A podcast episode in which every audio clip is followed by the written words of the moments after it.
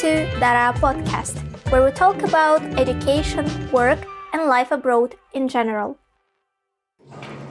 Всем привет, друзья! Добро пожаловать на четвертый эпизод Дара Подкаст. Сегодня у нас в гостях, Сара Рад. Сара родом из Казахстана, выпускница Назарбаев университета, а также сейчас работает э, в международной компании Procter Gamble. Э, Сара обладательница Алтенбельга, а также, э, а также призер международных соревнований. Привет, Сара. Привет, Диана. Добро пожаловать на наш видеоподкаст. Я очень благодарна, что ты согласилась сегодня прийти сюда и согласилась уделить свое внимание, да, и пришла. Спасибо, что пригласили. А, как твои дела? Хорошо, спасибо. А, для начала я бы хотела попросить тебя немножко рассказать о себе. Откуда ты, а, с какого города в Казахстане и да, вот где ты работаешь и так далее. Я родилась в городе Шимкент, училась в обычной гимназии, 17 лет прожила в Шимкенте, далее переехала в Астану, uh-huh. обучалась на Назарбаев университете на специальности математика. Дальше, после окончания университета, я пере, переехала, получается, в Варшаву uh-huh. по работе, решила набраться опыта. И с тех пор, вот два года, четыре месяца, я проживаю здесь. Uh-huh.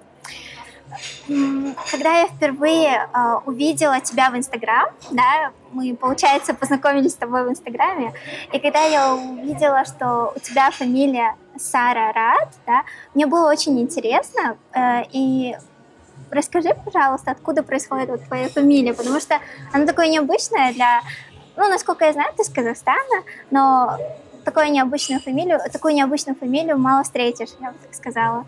Спасибо. Да, действительно, моя фамилия э, достаточно часто вызывает вопросы с самого детства, и люди часто спрашивали, какая, какая у меня национальность. И на самом деле это очень казахская фамилия. А, она происходит от э, названия, то есть от слова «ряд», и, то есть там казахская «а». И синоним этого слова в казахском современном языке это рахат, то есть uh-huh. наслаждение. И получается русская версия, так как я училась в русском классе, у меня дали как бы фамилия начала писаться как рад. Uh-huh. На самом деле это достаточно казахская фамилия, и она достаточно редкая. Uh-huh. И еще у меня такой вопрос. Откуда, вот с какого города ты родом, и эм, где ты родилась и выросла? Я родилась в городе Шимкент и выросла там же, то есть я 17 лет а, проживала там. И что интересно, я, мне кажется, до 17, до 15 лет я не выезжала из юга Казахстана. То есть все, что я видела, это был Шимкент и. Uh-huh. Из-за того, что у меня родственники то в Алмате, то в Шимкенте. И, но мои родители, они родом из Туркестана, то есть мы очень такие южные. Впервые я видела север Казахстана, мне кажется, в 14 или в 15 лет, когда я поехала в лагерь а, Боровое. А, в Боровое там есть лагерь, который называется Балдаурен. Это был мой первый такой experience, где я увидела ребят из других городов и, в принципе, увидела север Казахстана и настоящую зиму такую. Хотя я была там в марте всего. Ну, я, например, родилась в Караганде, и все свое детство я провела, наоборот, на севере Казахстана. Поэтому это очень интересно, поскольку даже, например, учитывая то, что Казахстан это вообще огромная страна, и там э, в разных городах есть свой менталитет, и, например, люди если люди приезжают с юга Казахстана, они могут не так быстро привыкнуть к северу, да, или наоборот, если с севера поедут на юг, то они тоже не так быстро могут привыкнуть э, там, к югу, да, к их менталитету. Э, ну, как было в твоем случае, например, когда ты приехала на, на север Казахстана, mm-hmm. что ты почувствовала?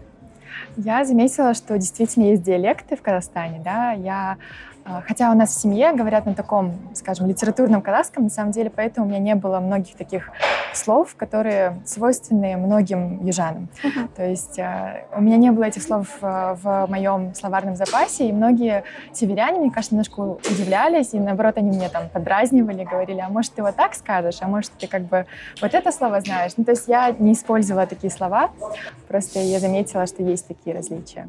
Ну да, но еще, я думаю, это зависит от того, что на севере люди более русскоязычные, потому что это ближе к России, да, да вот.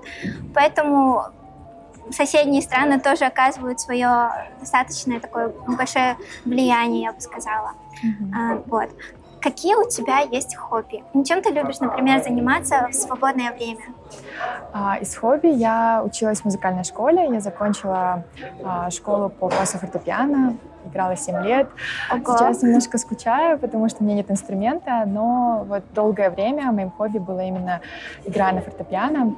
Я люблю также йогу, то есть это то, что я, чем я занимаюсь сейчас, особенно во время ковида, когда нас закрыли дома, я понимала, что вот у меня есть работа, сидячий образ жизни, и мне нужно немножко э, включать спорт в свою жизнь, и йога была вот таким спасением каким-то.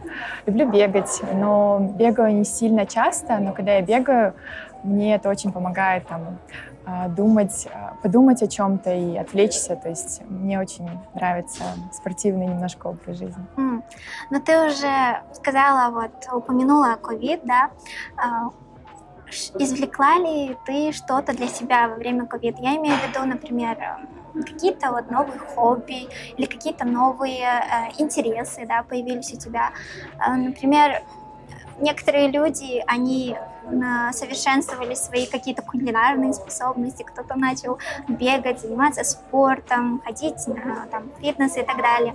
Я, например, пекла торты практически там неделю два или три раза, что мы успели набрать пару лишних э, килограммов, да, и так далее, но э, вот что было для тебя таким, что ты могла бы сейчас сказать, вот, может быть, вот во время ковид я у меня появился интерес к такому-то или да? да, то есть я, я думаю, в первую очередь а, этот локдаун научил тому, что нужно уметь разделять работу от жизни, потому что когда мы вот заперты дома, и действительно 24 часа ты дома, в какой-то момент у меня эта грань стерлась, и я работала очень долго, очень э, до вечера, и я понимала, что мне нужно иметь что-то, чтобы отвлечься от работы, и как раз-таки тогда я начала заниматься именно, то есть я подключалась к, к разным прямым эфирам, я смотрела там World Class, проводила разные эфиры по тренировкам, и я понимала, что там есть определенный там schedule, то есть есть определенный час, когда они начинают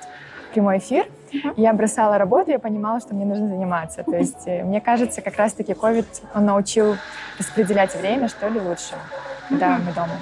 Я думаю, я вот согласна с тобой, потому что, например, на работе у людей есть э, атмосфера, да, вот эта вот рабочая, что mm-hmm. ты сидишь и ты работаешь, но во время ковид, да, люди, мне кажется, эм, ну, могли отвлекаться на разные вещи, это может быть там, интернет, даже ну, вот ты находишься дома, и я думаю, достаточно много вещей, то, что, э, что может отвлечь тебя да, от э, работы, так я скажу. Вот.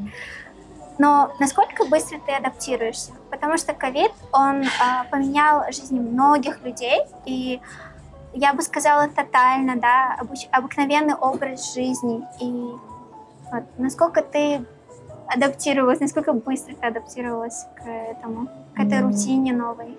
Мне кажется, я быстро адаптируюсь к разным условиям, но э, мне даже понравилось работать из дома, я так скажу, потому что я поняла, что у тебя ты не тратишь времени, времени на дорогу, ты сидишь дома. А, но в, в любом случае, мне кажется, когда ты можешь как-то настроить свой быт правильно, а, то как бы все как-то более гладко идет. И у меня это, мне кажется, получилось. И когда нас позвали снова в офис работать с каким-то режимом, то я немножко расстроилась, потому что мне уже понравилось, э, понравился тот сетап, и мне было сложно уже переключаться. Но я думаю, я адаптировалась к этому, в принципе. Ну, это отлично тогда, потому что ты же еще живешь сейчас в чужой стране, и каждый день выходят новые вещи, новые какие-то проблемы, а, новые какие-то, не знаю, там другие разные вещи, которыми мы сталкиваемся ежедневно здесь, да, живя за границей. И это, я думаю, очень хорошее качество, когда человек может быстро адаптироваться, найти э, там э, какие-то выходы в каких-то определенных ситуациях и так далее. Да? Mm-hmm. Ну, это был такой, э, скажем, парт, где я хотела задать такие общие более вопросы о тебе и узнать тебя чуть-чуть поближе. А теперь я бы хотела перейти к более специфическим вопросам. Э, один из них это я прочитала в твоем инстаграме, что э, ты ездила на кейс-чемпионат в Мадриде, еще когда ты была студенткой Назарбаев университета.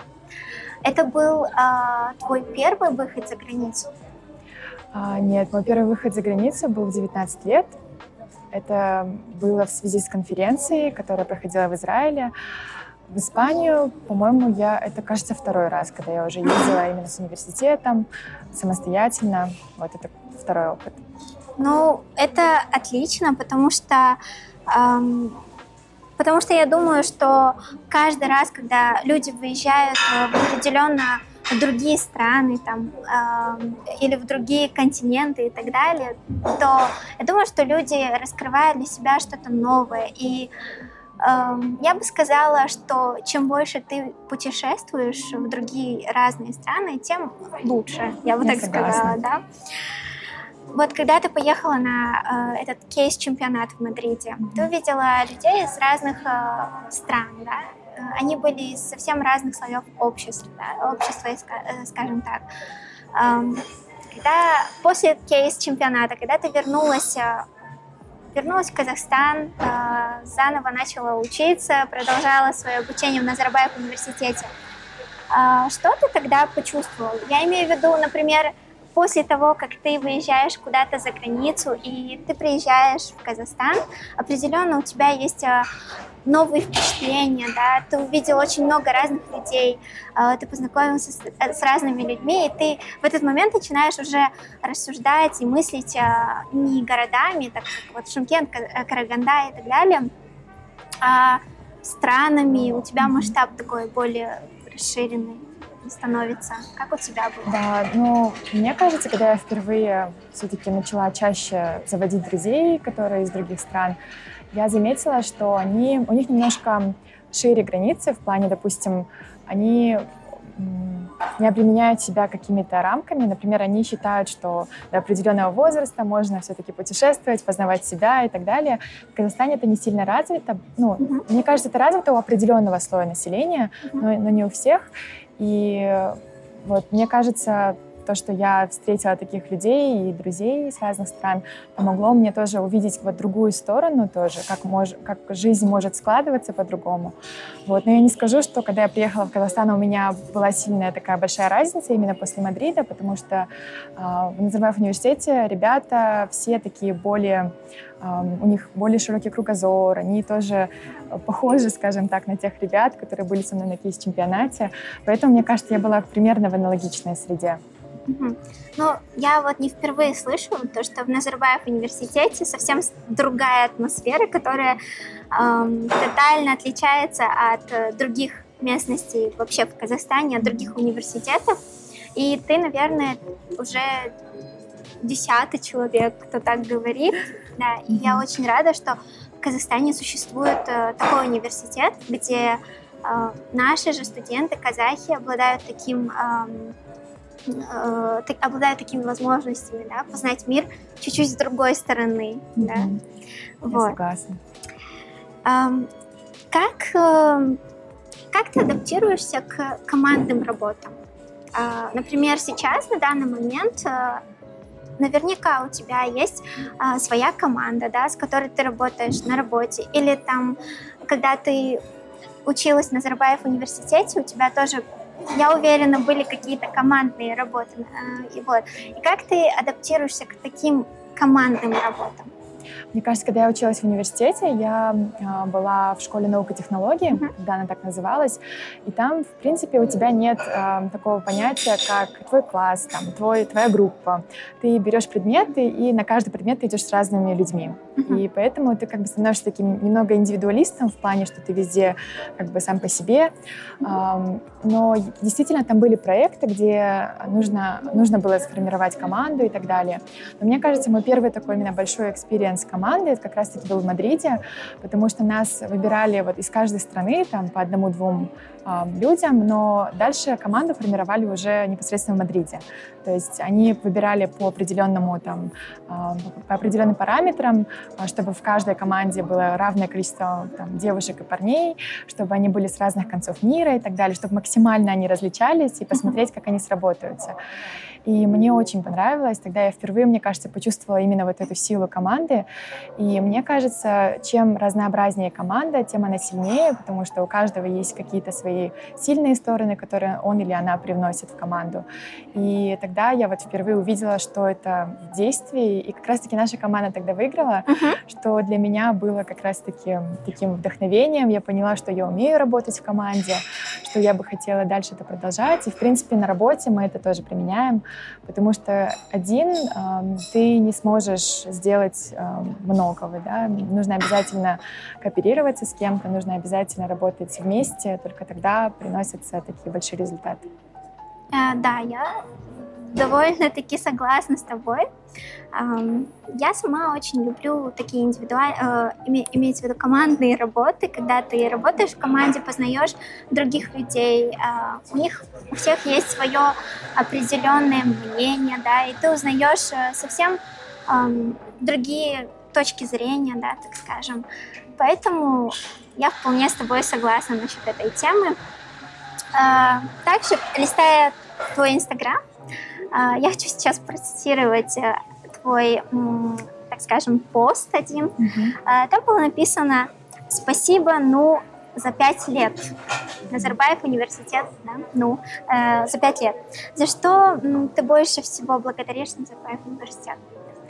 Мне кажется, для себя сформировала три таких э, момента, за что я благодарна университету. Первое — это то, что я верю, э, Назарбаев университет, он действительно исполнил мою мечту, потому что э, я в 17 лет, мне было очень сложно определиться с профессией. То есть я не знала, кто такой IT-менеджер, я не знала, кто, какие профессии в принципе существуют, э, но я выбрала себе для, для себя самую понятную профессию тогда, медицина. То есть я решила пойти в мед, подавала в разные университеты, в том числе в Назарбаев университет, и, но когда я подавала в НУ, я понимала, что там есть возможность поменять профессию в случае, если ты решишь, что это не твое. И я считаю, это очень-очень большой плюс Назарбаев университета, потому что действительно человек в 17-18 лет, он не может определиться, чем он будет заниматься всю жизнь. И mm-hmm. вот первое, как раз-таки я поступила вроде бы с мыслями, что я пойду в мед, Дальше я училась на математика. То есть я внутри уже после foundation а я поменяла профессию сразу. Это первый момент. Э, второе — это, конечно же, люди, а, потому что в НУ поступают самые талантливые, самые, а, одни из самых умных ребят Казахстана. И когда ты находишься в этой сфере, ты больше не чувствуешь себя вот как в школе, то, что ты там номер один в классе, номер один в школе, потому что там все такие. Ты попадаешь как бы в свою среду, и появляется какая-то вот хорошая атмосфера для, для вот учебы, для развития, потому что все чем-то, в чем-то хороши, и у тебя появляются вот такие классные друзья, которые разделяют твою точку зрения либо привносят какую-то другую точку зрения. То есть очень интересные ребята, и я встретила очень таких близких себе людей, для себя людей именно в университете. Третий, наверное, момент за возможности, потому что Назарбаев университет, он очень поддерживает студентов, Например, если нужно поехать на конференцию, либо на какую-то про- программу по обмену, то университет всегда поддерживает, и в каких-то случаях он даже спонсирует, особенно если ты выступаешь где-то, представляя университет. Поэтому я думаю, что он действительно такой классный универ в Казахстане. Ты номер один фанат, да, своего да. университета? Я мечтала о нем с восьмого класса, поэтому... Да, вот, насчет этого. А, цитируя твой инстаграм, помню, как э, в восьмом классе увидели с семьей по новостям репортаж о новом университете. И я сразу поняла, что хочу именно учиться там.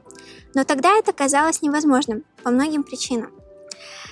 Эти слова мне так знакомы, потому что когда я училась э, э, в лицее и тоже хотела поступить в университет, о котором очень долгое время мечтала, многие люди говорили, что какой-то степени это невозможно, потому что это университет в Турции, он один из топовых, э, что там очень большая конкуренция, плюс ко всему обучение там стоило очень дорого.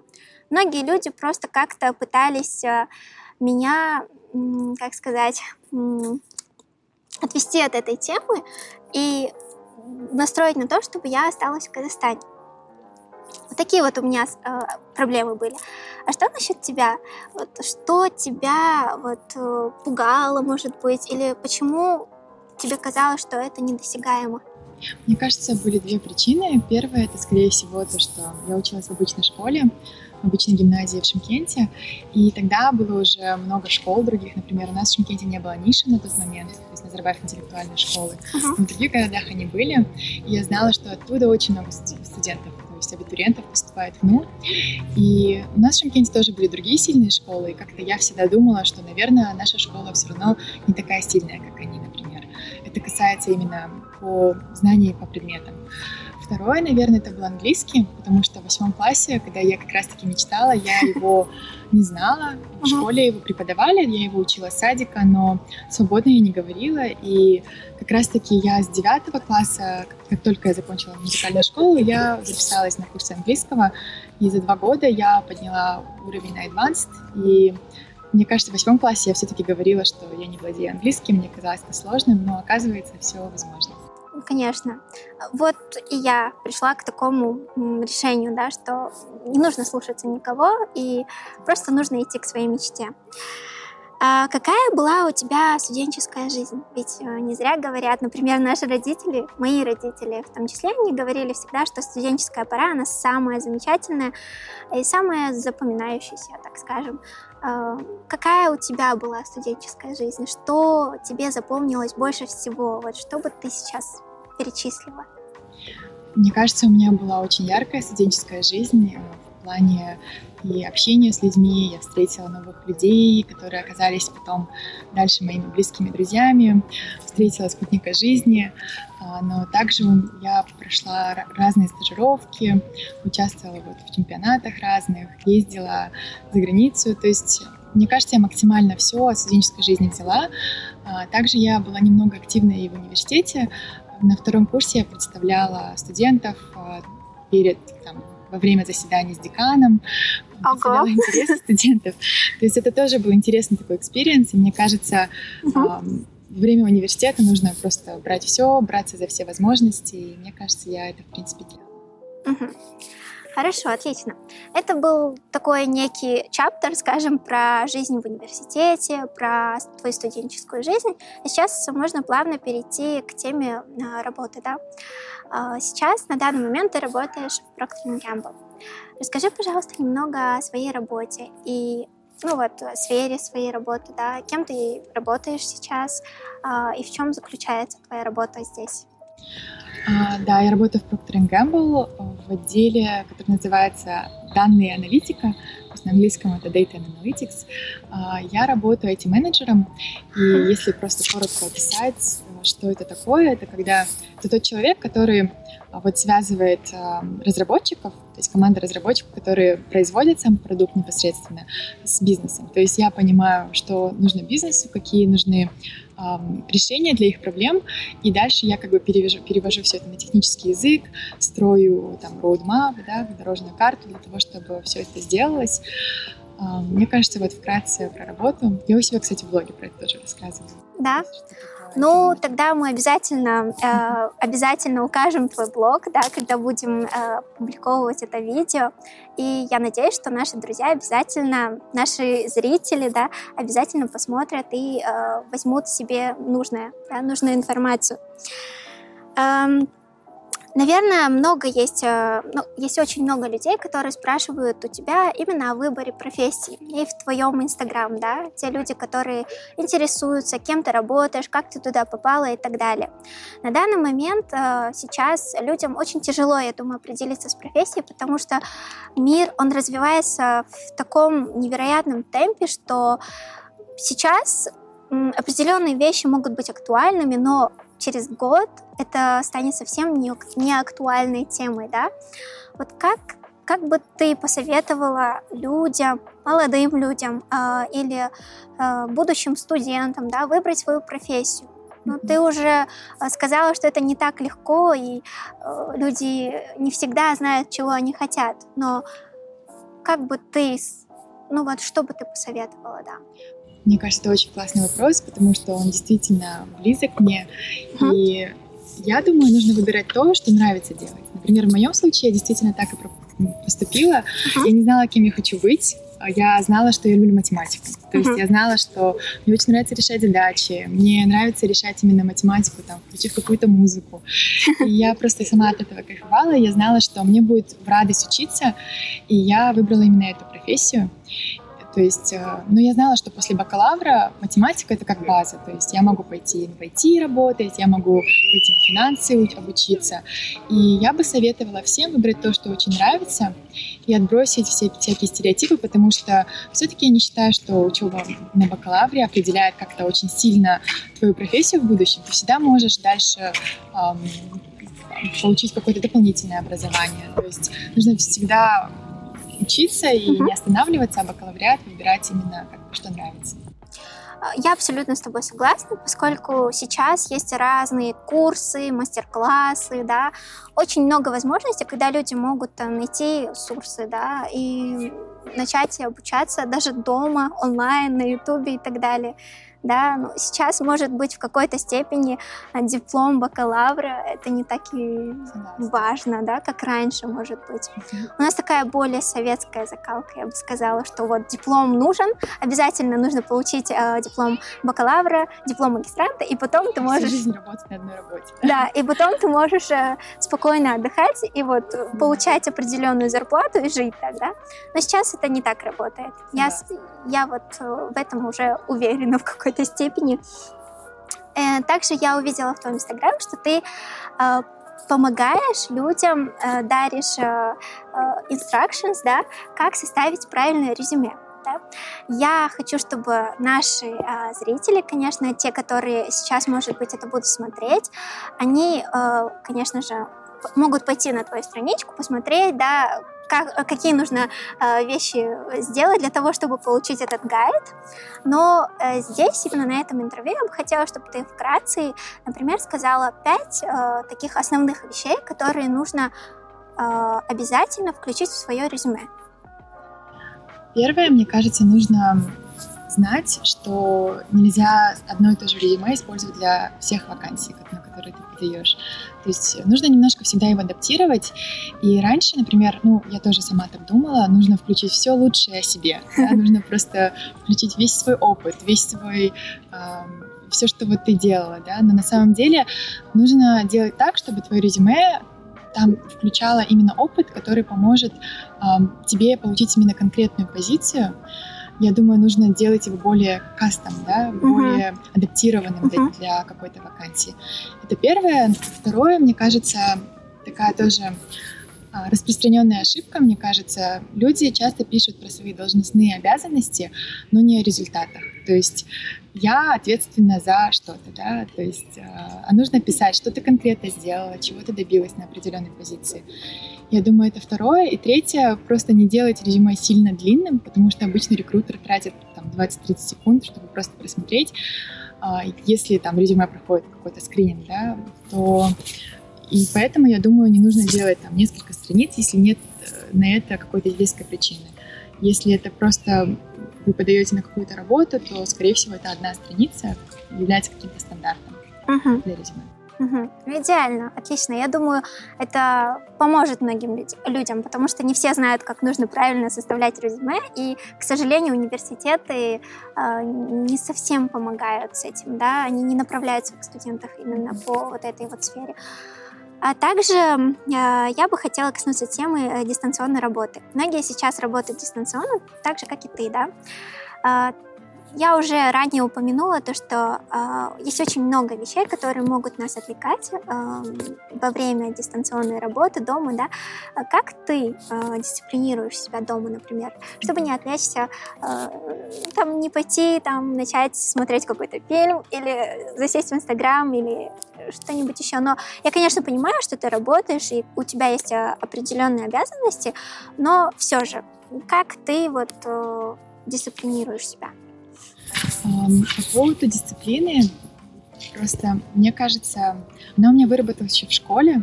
Я, если я на чем-то фокусируюсь, я как бы сижу над этим, пока не добьюсь каких-то результатов. У меня, наоборот, другая была проблема. Я очень много сидела над, над работой. Но насчет в целом, как вот не как сделать так, чтобы было не скучно и не хотелось отвлекаться, Когда я делаю что-то более рутинное, я включаю какую-то классическую музыку. Я очень mm-hmm. люблю Моцарта. Я его включаю, и мне как-то меня это погружает, и я понимаю, что я не отвлекаюсь. То есть э, музыка, классическая музыка, я верю, что она помогает фокусироваться. Есть другие моменты, когда, ну, очень скучно, допустим, что-то делать, я могу включить что-то на бэкграунде. Это не обязательно должна быть классическая музыка, но у меня есть чувство, что я не одна, что, там, допустим, дома как будто кто-то есть. Играет музыку, да? Да, либо там я могу просто что-то на бэкграунде, какой-нибудь даже сериал включить, если я чем-то несерьезным занимаюсь. Это помогает э, мне не отвлекаться и работать. Раз уж мы затронули тему про тайм-менеджмент и как-то вот о том, как ты дисциплинируешь, да, э, свое время и так далее, я э, еще раз э, прочитала твой инстаграм, и я увидела, что ты увлекаешься именно этой темой, тебе это интересно, да, вот именно тайм-менеджмент и все, что связано с этим. Как ты думаешь, как нужно правильно планировать свое время? Потому что на данный момент, например, ты, ты работник, плюс еще ты жена, да, у тебя есть э, определенные э, обязанности, которые, может быть, ты разделяешь со своим супругом, но все же э, стирка, уборка, какие-то домашние дела, нужно прогуляться, нужно уделить время, позвонить родителям, например, в Казахстане, да, и так далее. Но вот как ты распределяешь свое время? Как ты планируешь свои недели, дни? Во время ковида это немножко все равно меняется, потому что больше времени ты проводишь дома, ты не тратишь времени на там, транспорт, на то, чтобы доехать до работы, поэтому все стало чуть-чуть проще в плане быта. Uh-huh. И но в плане именно планирования дня у меня, мне кажется, главный принцип, то, что вот затрачивает, то, что требует а, много именно мозговой активности, uh-huh. я оставляю на первую, на первую половину дня. И я утром не, не ставлю никакие там рабочие встречи, там с 8 до 10 у меня всегда стоит такой блокер, и обычно я думаю в это время, то есть что нужно вот сделать, а, именно используя мозги, я оставляю на первую половину дня. Вот, но после работы у меня все равно, как бы, как и у всех быт, там, готовка, но из-за того, что во время ковида не нужно ездить никуда, намного проще, можно готовить хоть каждый день. А, ну, как бы мне кажется, это мои какие-то главные такие принципы. А, по тайм-менеджменту я стараюсь совмещать, допустим, немного а, раз, делать э, дни разные нагрузки. Например, один день, если у меня очень занятой, там очень много рабочих встреч, очень много какой-то там работы по дому, то я второй день делаю более расслабленным и стараюсь как-то комбинировать. Uh-huh. Поэтому мне кажется, важно немножко наполняться энергией потом для того, чтобы ее потом потратить. Ну, я думаю, что это очень правильно. Например, я э, стараюсь э, тоже как-то свое время э, разделить, да, и чтобы не отвлекаться на другие разные вещи, которые маловажны, да, э, и планировать, например, все э, там за неделю или за месяц, да, и так далее. Я думаю, это очень хороший аспект, которому нужно научиться. Сейчас я еще хотела бы затронуть тему о путешествиях в, разных, э, в разные страны. Да? Э, ты уже сказала, что ты была в нескольких странах, э, даже до того, как ты переехала в Польшу. Сколько стран есть в твоей копилке? Сколько стран ты посетила? Пока 10. Дольше всего я была в Польше, естественно. Ага. Вторая, вторая, мне кажется, страна, где я была подольше, это Америка. Угу. Провела там лето. Но в целом 10 пока что. Угу. Uh, ну, я надеюсь, что со временем это количество uh, как бы вырастет, да, и э, стран, страны, которые, uh, которые ты хоти, э, хочешь посетить, их станет все больше. И надеюсь, что после ковида у тебя выпадет шанс, и ты поедешь в те страны, которые, может быть, мечтаешь. Спасибо, я очень надеюсь. Вот. А, но говоря о Польше, что тебе нравится больше всего в Польше? Ну, по сравнению с Казахстаном, например. А, будь это транспорт, погода, люди. Мне кажется, погода в Казахстане лучше. Да. Потому что в Польше больше облачных дней. Но что мне нравится конкретно в Варшаве, наверное, потому что я другую часть Польши не совсем видела. В Варшаве мне нравятся очень чистые улицы. Даже мои друзья, которые приезжают из других стран сюда, они очень удивляются, дороги очень чистые. Второе, наверное, транспорт, то, что он ходит по часам. По минутам? По минутам, да. Очень все пунктуально. А, третье, наверное, то, что здесь эм, для того, чтобы там чтобы ты поехала в Австрию, например, да, очень мало денег для этого нужно и средств, потому что с Казахстана куда-то вылететь очень сложно, и мне кажется, именно локация в Польше, там, Варшавы, она очень удобная.